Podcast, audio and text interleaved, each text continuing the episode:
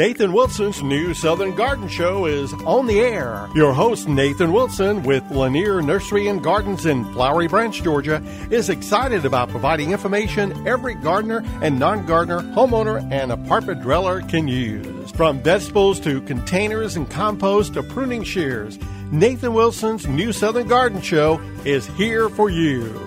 Now, here's Nathan.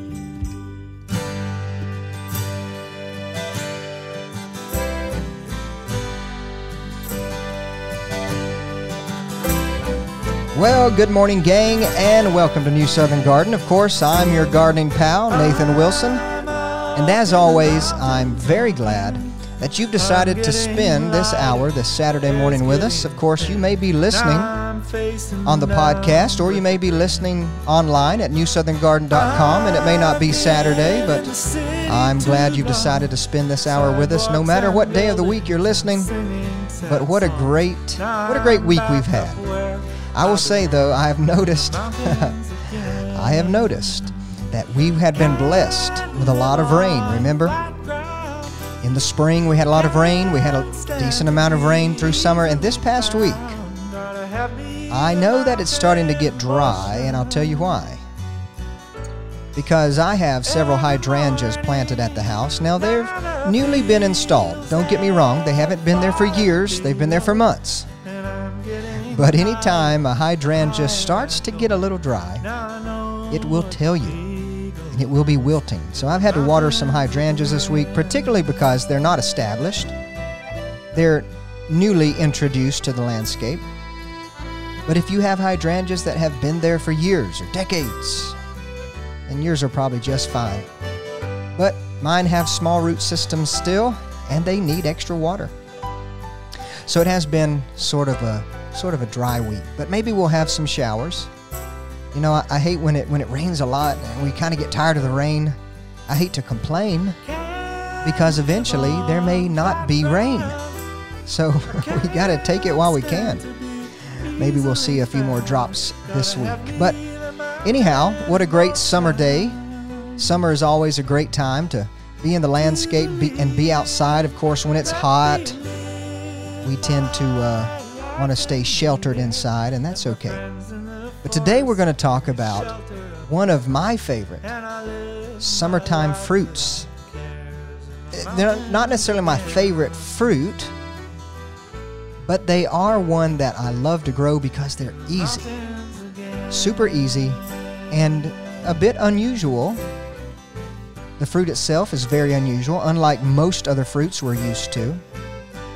It's got a distinct flavor, but also a distinct structure. It's got a distinct structure, one that really no other fruit can compare with. Even though there are si- similar fruits in the way that uh, their anatomy goes, uh, this particular fruit is, is very unusual. And you may already have guessed, I'm talking about the fig. That's right, the fig. It's a great garden uh, fruit for the South. And actually, uh, sort of restricted to the South because they don't necessarily like very cold winters. But we are blessed here in Georgia because we can, uh, and other parts of the South, we can produce and grow tasty, delicious figs. So we're going to talk all things figs. But before we get into that, I do want to mention that last week was our Q&A week. Remember that at the end of every month, the last show of the month, we're going to go to the mailbag and answer your questions. We had some great questions last week about squash bugs. And of course, this time of year, uh, not just plants are growing and thriving, but also diseases and insects. And so it's always good to uh, answer questions like that. And if you missed any of those questions, then be sure to check out last week's episode online at newsoutherngarden.com where you can find every episode we've ever had here on the show because we felt like, you know, instead of just uh, giving you this information on Saturday mornings right here at 10 o'clock on WRWH 93.9 FM, we thought, well, why not make it available day after day? After all, we have this, you know, very handy tool called the internet and the cloud. So all of these shows are going to the cloud. So you can look back at years worth now because we've been doing this for about three years, I think. Uh, we've got years worth of shows and all timely. So just find the month we're in. And you can go back two or three years and discover what we were talking about uh, in the past bringing the past to the present, I guess. but anyhow, you can check us out at newsoutherngarden.com. Leave us a question there if you have a question, but you can also leave questions at Facebook and Instagram. It's a great place because it's easy to tag us with pictures and send pictures to us or videos. If you want to walk us around your landscape and show us what's going on, you can send those on Facebook and Instagram, and we'll be glad to incorporate uh, your question into the next upcoming Q&A week at the end of the month of August 2021. So, figs, like I said, they're not necessarily my favorite fruit, but they're one of my favorite fruits for the garden. And, if you don't like figs, then I wouldn't grow it because there's no need to grow something, even though it grows well and may be beautiful and have tasty fruits, if you're not going to use it. When it comes to the productive side of the garden, you know, vegetables, uh, orchards, things like that, be sure that whatever you're putting into your landscape or into your garden, make sure that you're going to utilize it. If you don't like zucchini, then don't grow zucchini. But if you love tomatoes, grow plenty and plenty of tomatoes. Save the space for zucchinis and plant tomatoes uh, if you like them. So that's one of the first things that I like to talk about when we talk about growing fruits and vegetables is grow it because you like it. Grow it because you eat it or grow it because you like to share it with people. Maybe you like to cook with it. Maybe your kids like it. Maybe your, your, your parents like it. And you can share those things with people. Uh, but let's save space for things that we like and not just grow something because it grows. Uh, but I thought about talking about figs today because, of course, they're really at their peak. Um, we'll talk later, but there's sort of two cycles of fruiting with figs in a single year. And so you should be able, if you have a fig plant, you can go out and you can pick figs right now, most likely, because that's what I did this past week. So I was um, at my parents' house with uh, my baby, Eden Rose, and of course her uh, well, not little cousin because she's five months older, but Brooklyn. So me and Eden, or I should say Eden Rose, Brooklyn, and I are walking around playing on the swing set at my parents' house and just enjoying the shade. And then I said, "How about we go on an, on an adventure, girls?" And uh, years ago, when I was a kid, a uh, uh old man gardener he gave me um, a a fig plant that he had propagated himself, and I planted it there at my parents' house, and it's growing fine. Now, this particular fig is uh, sort of a mini fig. It's not one of the very large fruits. It's the perfect size to just pop in your mouth uh, like an M&M. It's bigger than that. It's about uh, larger than a quarter, but maybe smaller than a half dollar. And once they reach that size, the green starts to ripen, and we get a nice purple color. And so they're mini figs, just perfect for a salad or to throw into a fruit salad or something like that. Put on top of ice cream. Uh, you can slice them in half, quarter them, and they fit in your mouth perfectly. And I thought, oh, this is a good opportunity for me to take Eden Rose and, and Brooklyn over to the fig tree because I don't think that they ever had had a fig before. And so I thought this is a good opportunity, great opportunity to introduce them to a fig because they, they love apples, they love strawberries, they love blueberries, they love peaches, but they've never seen a fig before. Now, one of the reasons they've probably never seen a fig before is because figs don't store well.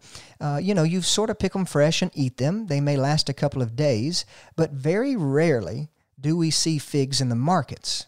As a matter of fact, when I was a, uh, a kid and had my first job at a little uh, local produce stand, the only figs we ever gotten in were not from the farmers market no they were from local growers you know gardeners just like just like yourself and they would bring them to sell them and, and we would resell but they didn't last very long. So they don't ship very well they don't store very well. You it is nice uh, well they last longer if you keep them chilled so a refrigerator if you're not going to uh, use them directly.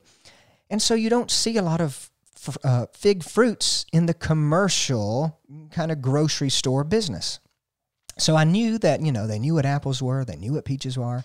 Uh, those are easy to come by. But figs, this would be a treat. So I thought, let's see how these two little girls are going to respond to eating a fig. I, I, I myself sort of had to an, acquire a taste for them. Of course, you know, they have very leathery like uh, skins, and of course, the inside of a fig is chock full of seeds, but they do have a good flavor.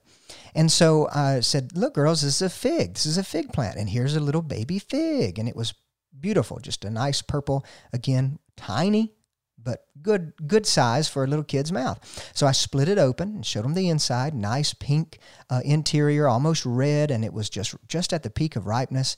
Opened it up with my fingers and gave them each a half, and wanted to see how they responded, see if they would like them.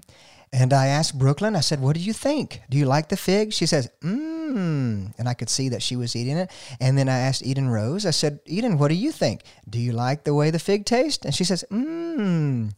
And then they both consumed that. And I noticed that Brooklyn, she sort of uh, uh, didn't like the skin part. She didn't like the exterior. She sort of scraped out the center uh, with her teeth. But I turned and looked at uh, Eden, and she'd eaten the skin, the interior, and all. I think she's a big fan because I went ahead and picked a, a little cup full and took them inside because my dad likes them too. So I was going to leave some for him. And after Eden was done with that one, I gave. She said, "More, more." that means she wanted some more figs. So I gave her another fig. She ran away, came back empty-handed, mouthful of fig, and saying, more, more. I think Eden ate about four or five figs, well, plus that half. She ate four and a half or five and a half figs that morning uh, this past week. And I was just excited. I was thrilled that she liked figs because I think figs sort of are required. Either you like them or you don't like them. Uh, my mother, on the other hand, she doesn't like them because she doesn't like all the seeds on the inside.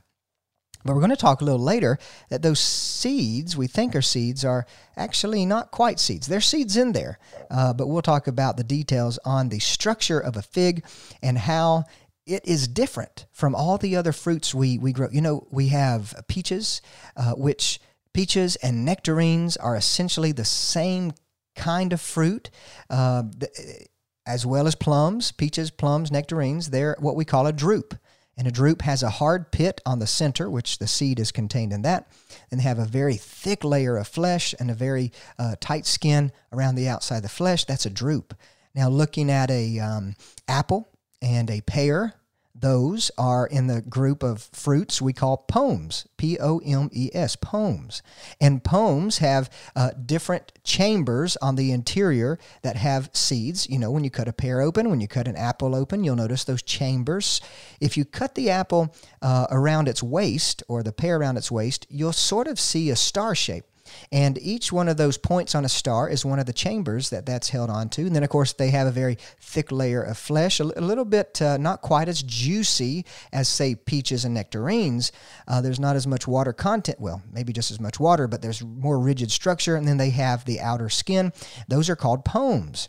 Uh, cherries are in the drupe family. And so we're used to these kinds of fruits. But fig, you'll notice when it's blooming, uh, it, it starts out with this little bud that looks like the fig you're going to eat because that in itself uh, is a very unique structure. It's called a syconium. Syconium. And on the inside of the fig, that's where the flowers are. So to call what we see, the little green bud, to call it a fruit is sort of a misnomer, or to call it a flower is sort of incorrect as well, because the flowers are contained inside of that fig structure that we call the syconium, and inside is just chock full of tiny flowers. Now, when those flowers become pollinated, the ovary starts to expand and swell and it becomes a fruit. So when you open up when you open up the fig, like I did for Eden and Brooklyn, you'll notice that what looks like seeds they're actually uh, a drupelet. It's a lot like a peach. Uh, it has a hard center pit, which is the seed, and then it's surrounded by some fleshy material, and there's there's just chock full inside of that syconium, inside of the the green bud, if you will.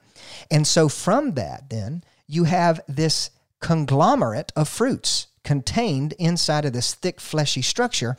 Now, each one, uh, well, the fruit itself is going to be called a multiple fruit. It's in the same kind of group as pineapple, actually. Uh, they too have multiple fruits.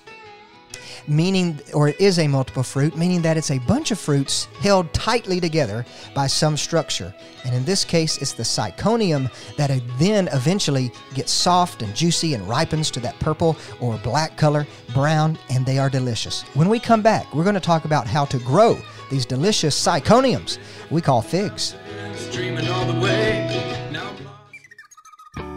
Hey, gang, it's Nathan. Thanks so much for listening to the New Southern Garden podcast. Of course, I love providing you with horticultural information to get you growing and growing well. But sometimes you need more than just information. You need plants. So I'd love for you to join me at Lanier Nursery and Gardens in Flowery Branch, Georgia, where you can find me throughout the week. But you can find more than just me, of course.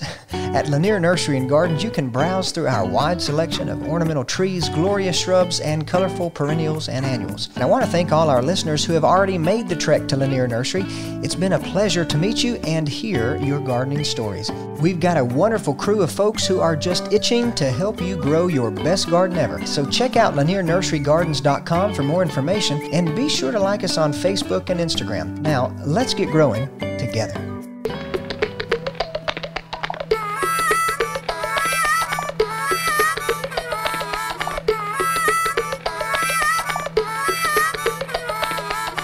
Well, gang, let's not get confused this morning.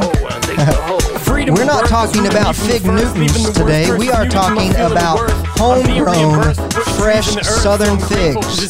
That's right. We're talking about one of my favorite, uh, well, plants to grow because it's so easy. It's easy to propagate, easy to produce figs on your own plant at your own house. And I think that uh, if you don't have figs, but you do like them, then you need to consider planting some fig plants, fig bushes. Some people call them fig trees. We're going to talk about how we determine the difference between a fig bush and a fig tree. But I think you ought to plant one in your own garden, in your own landscape, because growing your own figs is really the only way to get fresh figs. You can go get fig preserves, or you can get them squeezed in between some kind of uh, crumbly cracker like a fig Newton. But to get them fresh, it's really vital to grow it yourself or or know someone who's growing it because they don't ship well, they don't store very well, and they've yet to even though figs have been grown for thousands of years. They're mentioned in the Bible, they're mentioned in all kind of literature that goes way back. But even though they've been around so long, uh, we've yet to really figure out a way uh, to ship them because I think some fruits are just meant. Some fruits are just meant to be eaten right off the vine or right off the branch, if you will. And so today's program, we're talking about figs because it is a wonderful time to go out and pick them uh, and consume their delicious and very unique flavor. Very unique flavor. So, of course, we've already mentioned that figs can be eaten fresh. That's one of the best ways. Uh, just like me and Brooklyn and my baby, Eden Rose, ate uh, last week. Of course, Brooklyn is my niece they're just five months apart. So it was a fun experience for, for me to watch them eat a fig because I knew that was one fruit they've never eaten before. Uh, but you can also serve them preserved. Some people will bake with them. You can put them in cakes and pies. You can make the preserves, like we talked about, or jams, jellies, whatever. Uh, of course, ice cream. Figs do make a great topping with ice cream. Maybe if you made your own ice cream, you can throw in some diced up figs as a uh, flavor and churn it yourself. It would be delicious. But the good thing about growing figs in the South, uh, well, particularly Georgia, here where we live, is that they do very well, except maybe in the upper reaches of the mountainous areas. So the, the mountainous areas of the South, it's not the best place to grow them. And there's one reason in particular it's all about winter and winter weather. Because figs, uh, figs come from a very general group. Fig is a fig is a general term we would use, just a, a common name. But figs are in the ficus family. And you may recall back, I remember back in the 90s, people used ficus in their home decor. Sometimes they were living ficus trees and sometimes they were artificial. But regardless, of course, we hate artificial plants, right? We are gardeners after all. Uh, ficus is a very big group. There's over 800 species that I'm aware of. Of I mean, I don't know them all, but I just know the number. There are over 800 species of ficus. Uh, one example of ficus is how about rubber plant? You know, rubber plant. It's a great house plant. Looks good on the patio or on the shaded porch. You bring it in in the winter though because it gets very cold and it will die.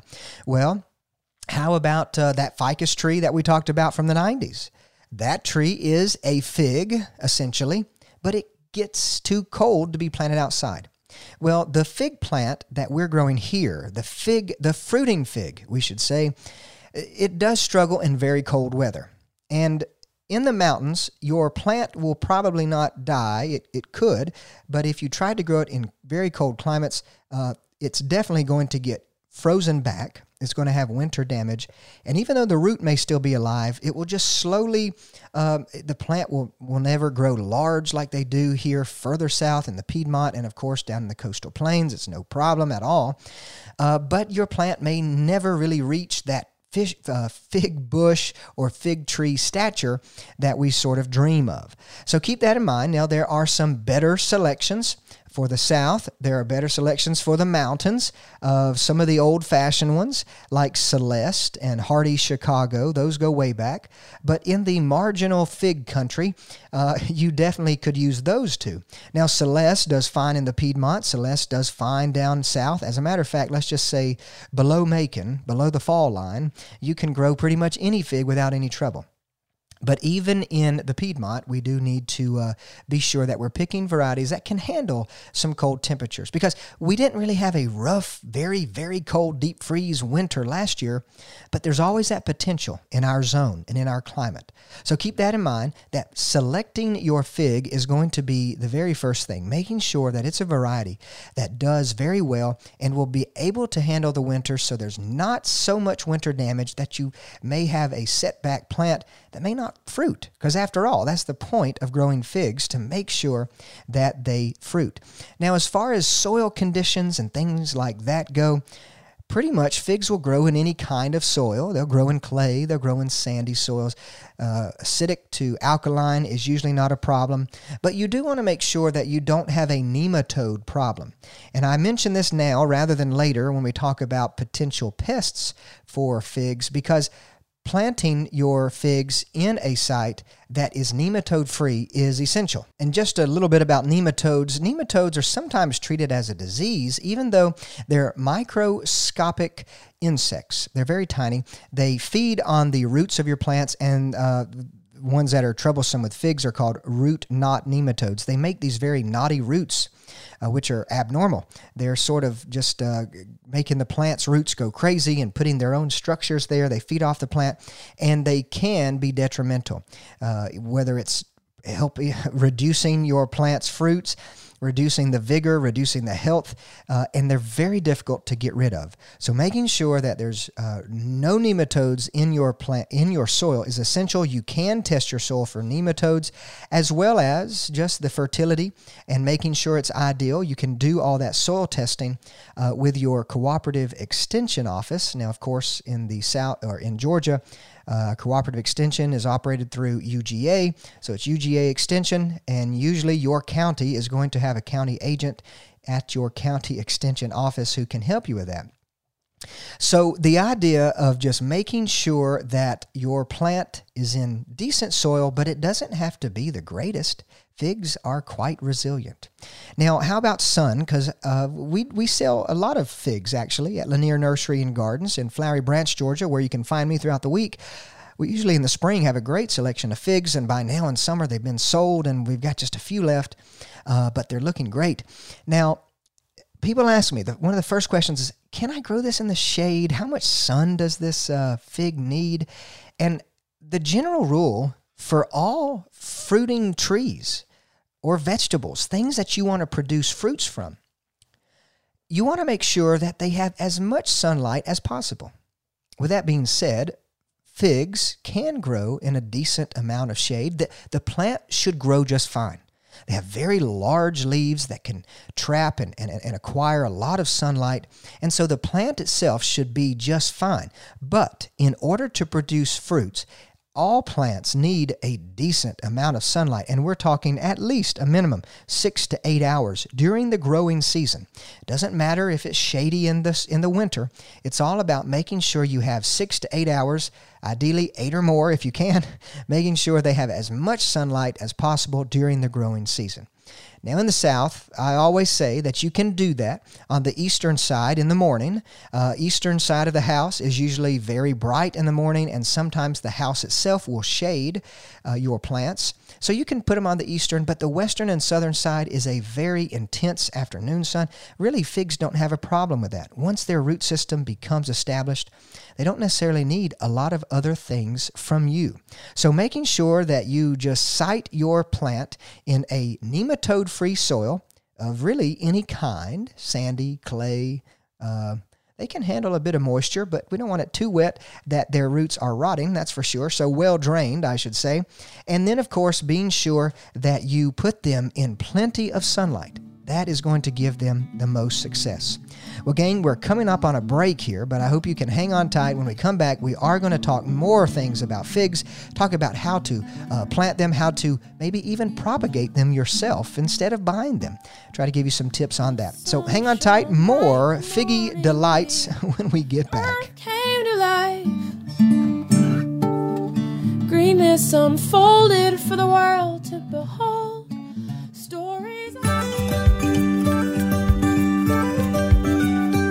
Nathan Wilson's new Southern Garden Show is on the air. Your host, Nathan Wilson, with Lanier Nursery and Gardens in Flowery Branch, Georgia, is excited about providing information every gardener and non gardener, homeowner, and apartment dweller can use. From vegetables to containers and compost to pruning shears, Nathan Wilson's new Southern Garden Show is here for you. Now, here's Nathan.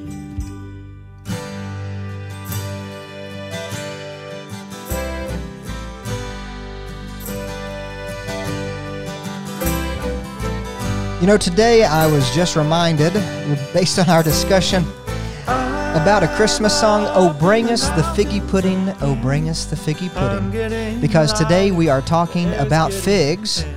And figs are those wonderful, tasty summertime fruits that have been grown in the South for ever, really, probably since the settlers came, because figs have been grown uh, for millennia. Figs come from that part of the world over Asia and the Middle East. And so they've, they've been steeped in human history and, of course, in humans' gardens for a very long time. And we've already talked about how delicious they are. We've talked about how strange the fruit is. We've talked about the kinds of soil and sunlight you need to produce a wonderful crop and beautiful plants. Uh, but now I do want to talk about selecting the plants that you want to grow. There's a number of varieties of figs. And I will say that with the introduction of the internet, you can really get lost in a fig in fig land. or Figlandia, I don't know, because there are so many types of figs that sometimes actually there's a lot of confusion. A lot of confusion about variety names. So you do want to make sure when you're buying figs that you're buying them from a reputable nursery. Of course, Lanier Nursery and Gardens and Flowery Branch, where you can find me throughout the week, we do carry figs and we purchase them from folks in the state who specialize in growing fruits. So they're very knowledgeable and they know their varieties. But if you go online, you may find a site, maybe even Amazon, maybe even Etsy, uh, eBay, people who are selling either cuttings or rooted cuttings or small fig plants, and you may not even know what variety they are. But I want to tell you that it is essential. It is essential for you growing here in the South to know your varieties of figs to make sure that you're getting the right kind. Because I don't want you to get online and attempt to grow or purchase the kinds of figs that they grow in California.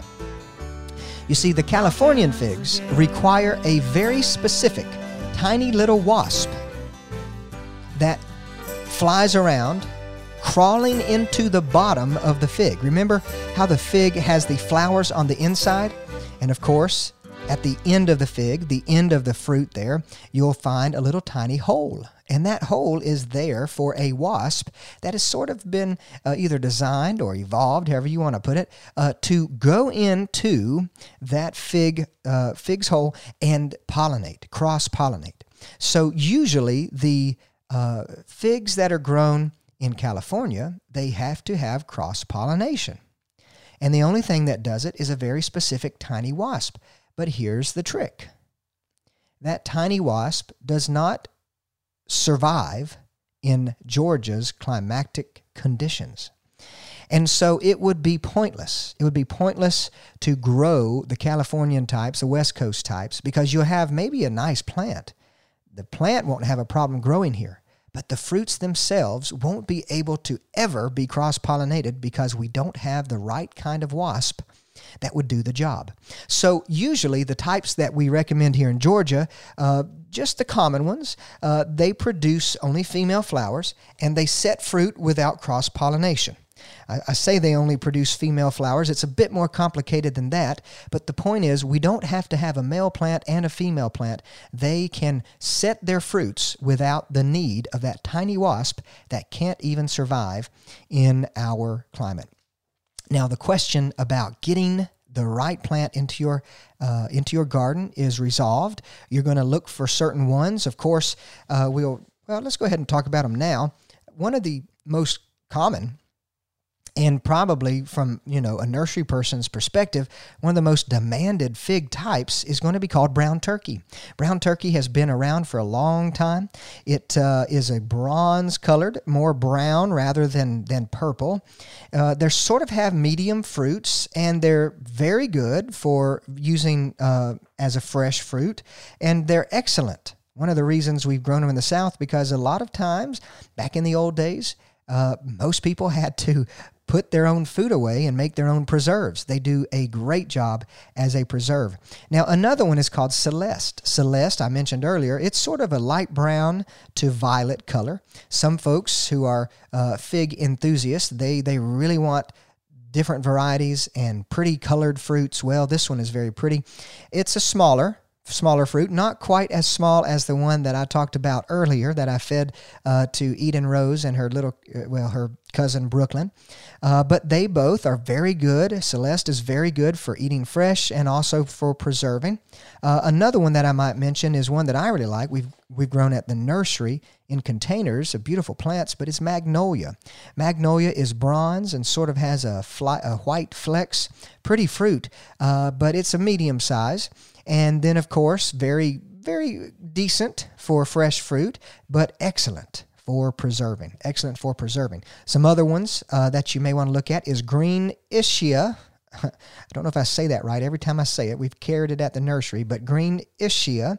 And it, instead of ripening to a purple or brown, bronze color, it ripens to a bright green. So if you had a selection of these fruits, greens and purples and browns, pick them at the same time, put them on a table, they could make a beautiful display at a summertime party. Uh, LSU purple. I don't have to tell you uh, where that one was developed. LSU, of course, Louisiana, so it does well in our climate. Uh, it's a medium size, uh, but pretty pretty good for fresh eating. So there are many more than that, but these are ones that I'm familiar with that we've grown at the nursery, and I think that you will find delightful. So once you've decided on which kind of fig you're going to grow, and you don't have to grow just one, you don't have to grow just one, you can grow many. Then you got to determine are you going to buy it or are you going to propagate your own? I would, of course, encourage you if you're going to purchase to purchase from your local garden center. You can always visit us at Lanier Nursery and Gardens in Flowery Branch, Georgia. But you can also find a, a, a nursery, garden center near you, and I'm sure if they don't have figs in stock, they can probably source you some. Now, the other thing, of course, is uh, what about growing them yourself? Well, I will say that figs are one of the easiest plants easiest plants to propagate on your own. And it's quite simple. Now, we've talked about uh, making cuttings before, we've talked about propagating plants actually pretty recently, just a few weeks ago. But figs are super simple and we are going to make cuttings in the later part of the winter, uh, say before the buds break open. So maybe February and March. You can remove eight or 10 inches of last year's wood. Make sure you're getting last year's wood. Remove that from the tips of your fig plants, or if you have a friend who has a fig plant, you can propagate from theirs if they'll let you have some cuttings and you're going to snip out the tip right above one of the nodes. And we talked about that uh, when we were talking about rooting cuttings. That's one of the pro tips on making sure that your cutting produces roots more rapidly and densely. Uh, so cut out the main tip. Of course, figs have a very large bud right on the tip of the branch, easy to remove. You can pinch it off with your fingers if you like. But all you're going to do is place those those cuttings, eight or ten inches, down into a uh, soft soil, whether it's in the vegetable garden or maybe it's in containers. You can do that. Um, it would be better to keep them warm, so you might even bring them uh, into the garage for the next few weeks because remember that uh, February and March can still be very cold, and the warmer they are, the more roots they'll produce. So you may drag them into the uh, uh garage, keeping keeping them moist but not wet. You don't want those stems to stay too wet because if they rot before they produce roots, then you're in trouble. But that's pretty much it. You just make an 8 or 10 inch cutting, clip out the tip, and stick that into some soft soil. And by fall, by the autumn, you should have plenty of new baby figs uh, to plant in the landscape. So I know that this works because. Uh, um, uh, an, an older friend of mine told me years ago that they haphazardly produced a uh, fig orchard just by chance. This friend of mine told me that when he was a kid, they would use uh, sticks or cuttings off of a fig bush to mark the rows where their corn would be planted. So they used these sticks just to make a mark. They planted the corn, left the fig sticks behind, stuck down in the soil, and by the end of the year, they had rows and rows of fig plants growing. They didn't do anything special to them. They didn't treat them with a certain hormone. They didn't mist them with water. Those twigs just took off on their own. And so I know that uh, as simple as they made it, and actually just kind of by chance that if you give them a little bit of love, making sure that they stay warm uh, during those cold months, but then in the spring they'll flush out uh, with new growth, and by the end of autumn, you should have a plant large enough that is ready to be set into the garden in its permanent location. Now, one thing that I do want to mention about uh, what's next is now that you either have purchased your plant or you have grown it from a cutting, we need to start talking about training your fig and pruning your fig because you can train a tr- uh, fig to grow like a tree with a strong central trunk, like a maple or an oak. You can do that but it's not usually practical for our area because usually our fig plants are going to be frozen back to some degree. And whenever those tips are frozen back over winter, anything below the winter damage is going to send out multiple shoots. You see, I have actually never seen but one fig tree that had one trunk on it. And it was probably just an anomaly. Actually, I think what happened is the individual trimmed out older branches that were suckering from the base and left the straightest one. Because normally, bush form is what we're going to go for, and it's usually recommended around our state. The bush form, actually, more of the fruits are going to be closer to the ground level and they're easier to pick. Think about it. If you have a fig plant that climbs, could be 15 to 30 feet in the air, how are you going to pick a 30 foot fig off of the ground? You're not going to be able to do that very easily or safely. And so it is best to allow the plant to have multiple stems. Now, this is easily achieved because once you've produced your fig and it has one straight stem that first year, or maybe you get it from the nursery, maybe at the nursery it already has multiple stems. Well, all you have to do is the next spring, cut it about in half, and in a few weeks you'll see side shoots and, and maybe suckers coming from the base of the plant. They're starting to grow. And you need to choose three to maybe eight I wouldn't do any more than that, probably five or six at the most, but three to eight strong side shoots that can become the uh, branches of this fig bush. And then that will start to give you the structure. One thing figs like to do is they tend to grow wider before they grow so tall. Okay? Which is good for you and me because we can pick them if they're wide, but we can't pick them if they're tall.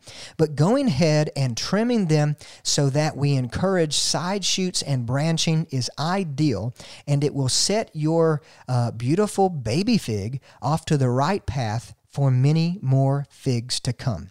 I do want to mention that because these uh, figs sometimes are damaged by our winter temperatures, it is a good idea to do an annual checkup on them, making sure that there's no dead branches or dead tips, because dead branches can lead to disease down into the healthy part of the plant.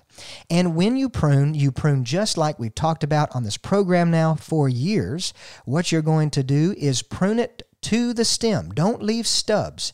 If you ever have to prune out a large branch that was down at the base, be sure to prune it as close you can to the ground, close to the plant as possible, because any stubs that are left behind can lead to rot can lead to disease. And I know that if you like figs, you're going to want to make sure you keep your plant healthy so that those fruits can be produced and those fruits can keep you healthy. And on the other side of the break, a little bit about fertilizing and potential problems. Hang on tight.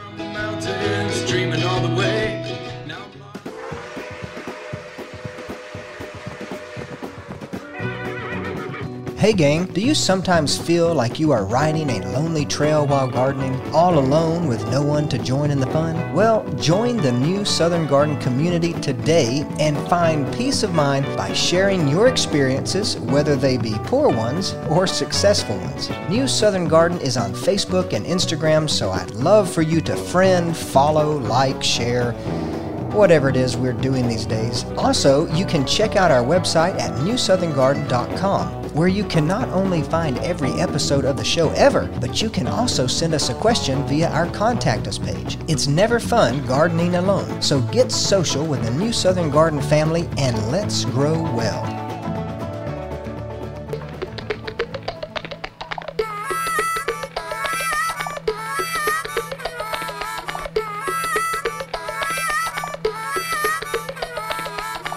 Well, gang, we just got one more segment to go on today's program, and it's all about figs. Today, we've dedicated our time to talk about one of my favorite, and I hope it's your favorite, summertime fruits that really we only find in the garden. We rarely see fruits available in the markets and the grocery stores because they just don't store well, they don't ship well. But I will say that if you have uh, local friends who have fig trees, don't worry, you don't need a market. You have God's great orchard there. Uh, there are that's the best way to get tasty fig fruits. And uh, we were talking about you know how to grow them and things like that and of course uh, now we need to talk about some of the other things you need to worry about as far as fertilizing talking about pruning and training but now we need to talk about fertilizing them it is ideal to fertilize a, fig plant about three times a year, and that would be maybe April and then June, uh, sorry, say early spring, April, going into May and mid June. Those are going to be uh, the three ideal times to grow because you do want to make sure that you're getting fertility and nutrition to those blessed plants so that they can produce fruits. You want to get it to them before they produce the fruits to make sure they have what they what they really need.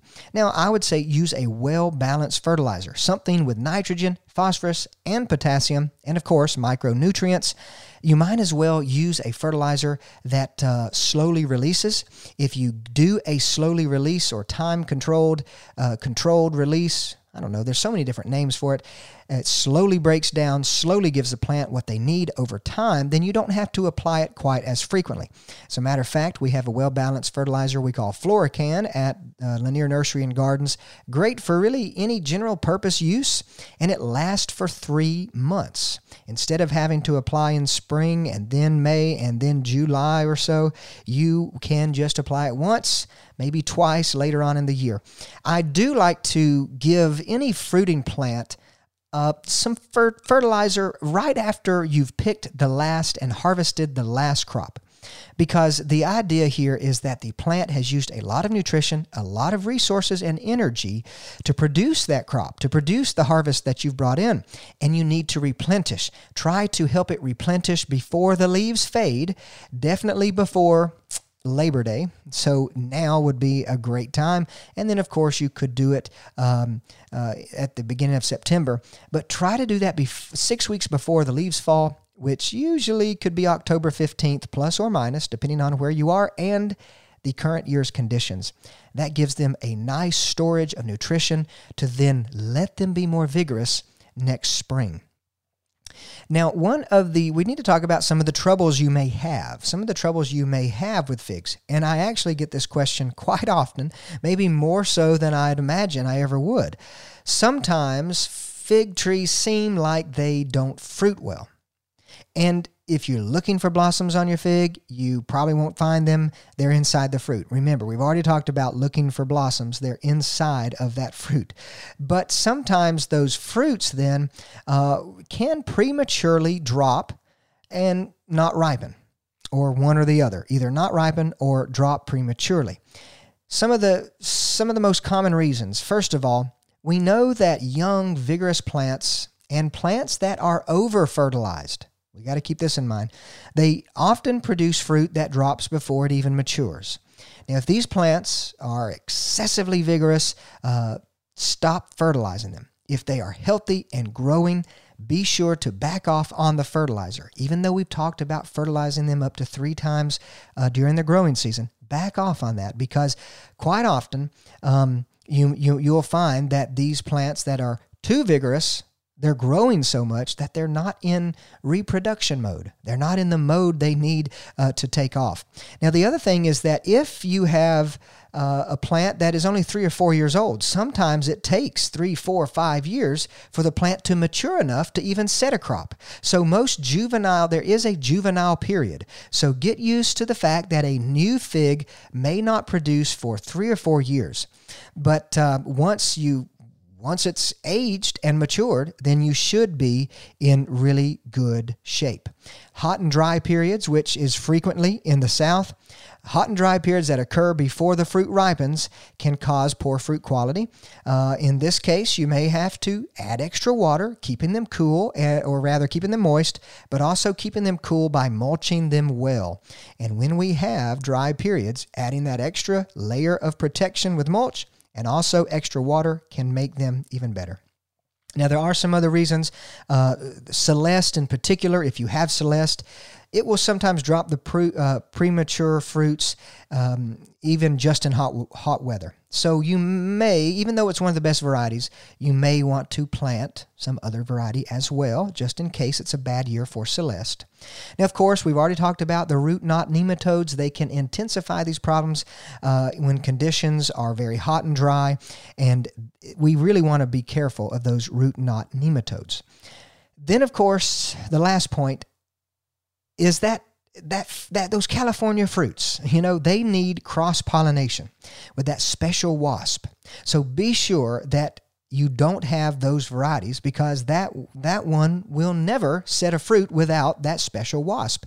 And we just don't have it here in the south. It can't survive here doesn't live here so be sure you are growing a southern variety because that's really what it's all about anyways here in the new southern garden planting something new but making sure that whether it's new or old it may be new to you and making sure that it grows well now the last few things that I do want to mention are some potential problems other than premature fruits dropping. What are some things your fig tree may succumb to and have problems with? Well, we've already mentioned the nematodes. I, I mentioned that those are very tiny little microscopic insects that are going to cause weakening to the root system. You may allow that plant to survive by balancing the top growth with the amount of roots that are below, trimming it back so it doesn't have so much to support, but it's pretty much a death sentence. There's nothing you can spray, nothing you can treat to get rid of root knot nematode. You just have to plant your plants in a root knot nematode free site.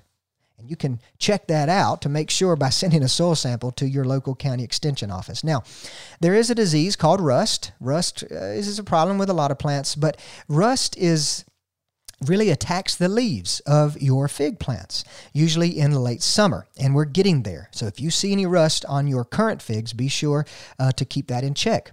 Now, uh, very severely uh, infected leaves, they turn yellow brown and they drop. But usually on the underside of the fallen leaves, you're going to find a numerous amount of small, somewhat raised reddish brown spots. And these spots are usually covered with a dusty golden yellow mass of rust spores. Now, fig rust is usually not fatal, but if it has a problem year after year, it will definitely weaken the plant. All you really got to do is if you have uh, rust on your figs, just rake away those leaves for that that have fallen that year and burn them. Get them off the property. You could use a fungicide, but it's not necessary. Now, souring, the last little bit, souring, fig fruit souring is caused, you know, sometimes you go for that fig, it looks delicious, but then you pop in your mouth and it's spoiled, it's rotten. Well, that is caused by yeast that is spread by insects. That's right, it is actually sort of fermenting at that point, kind of nasty in a way. Uh, but it will sort of have little gas bubbles out of the back end of that, right on the eye.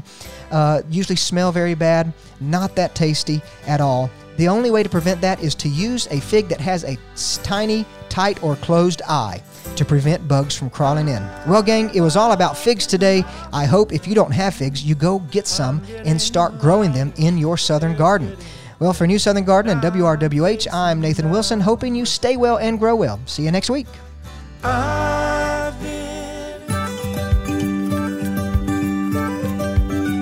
Hey, thanks for joining us for this edition of Nathan Wilson's New Southern Garden Show. If you have a comment about today's program, you can reach out to Nathan by sending an email to grow at lanierNurseryGardens.com. Also get more information at newsoutherngarden.com.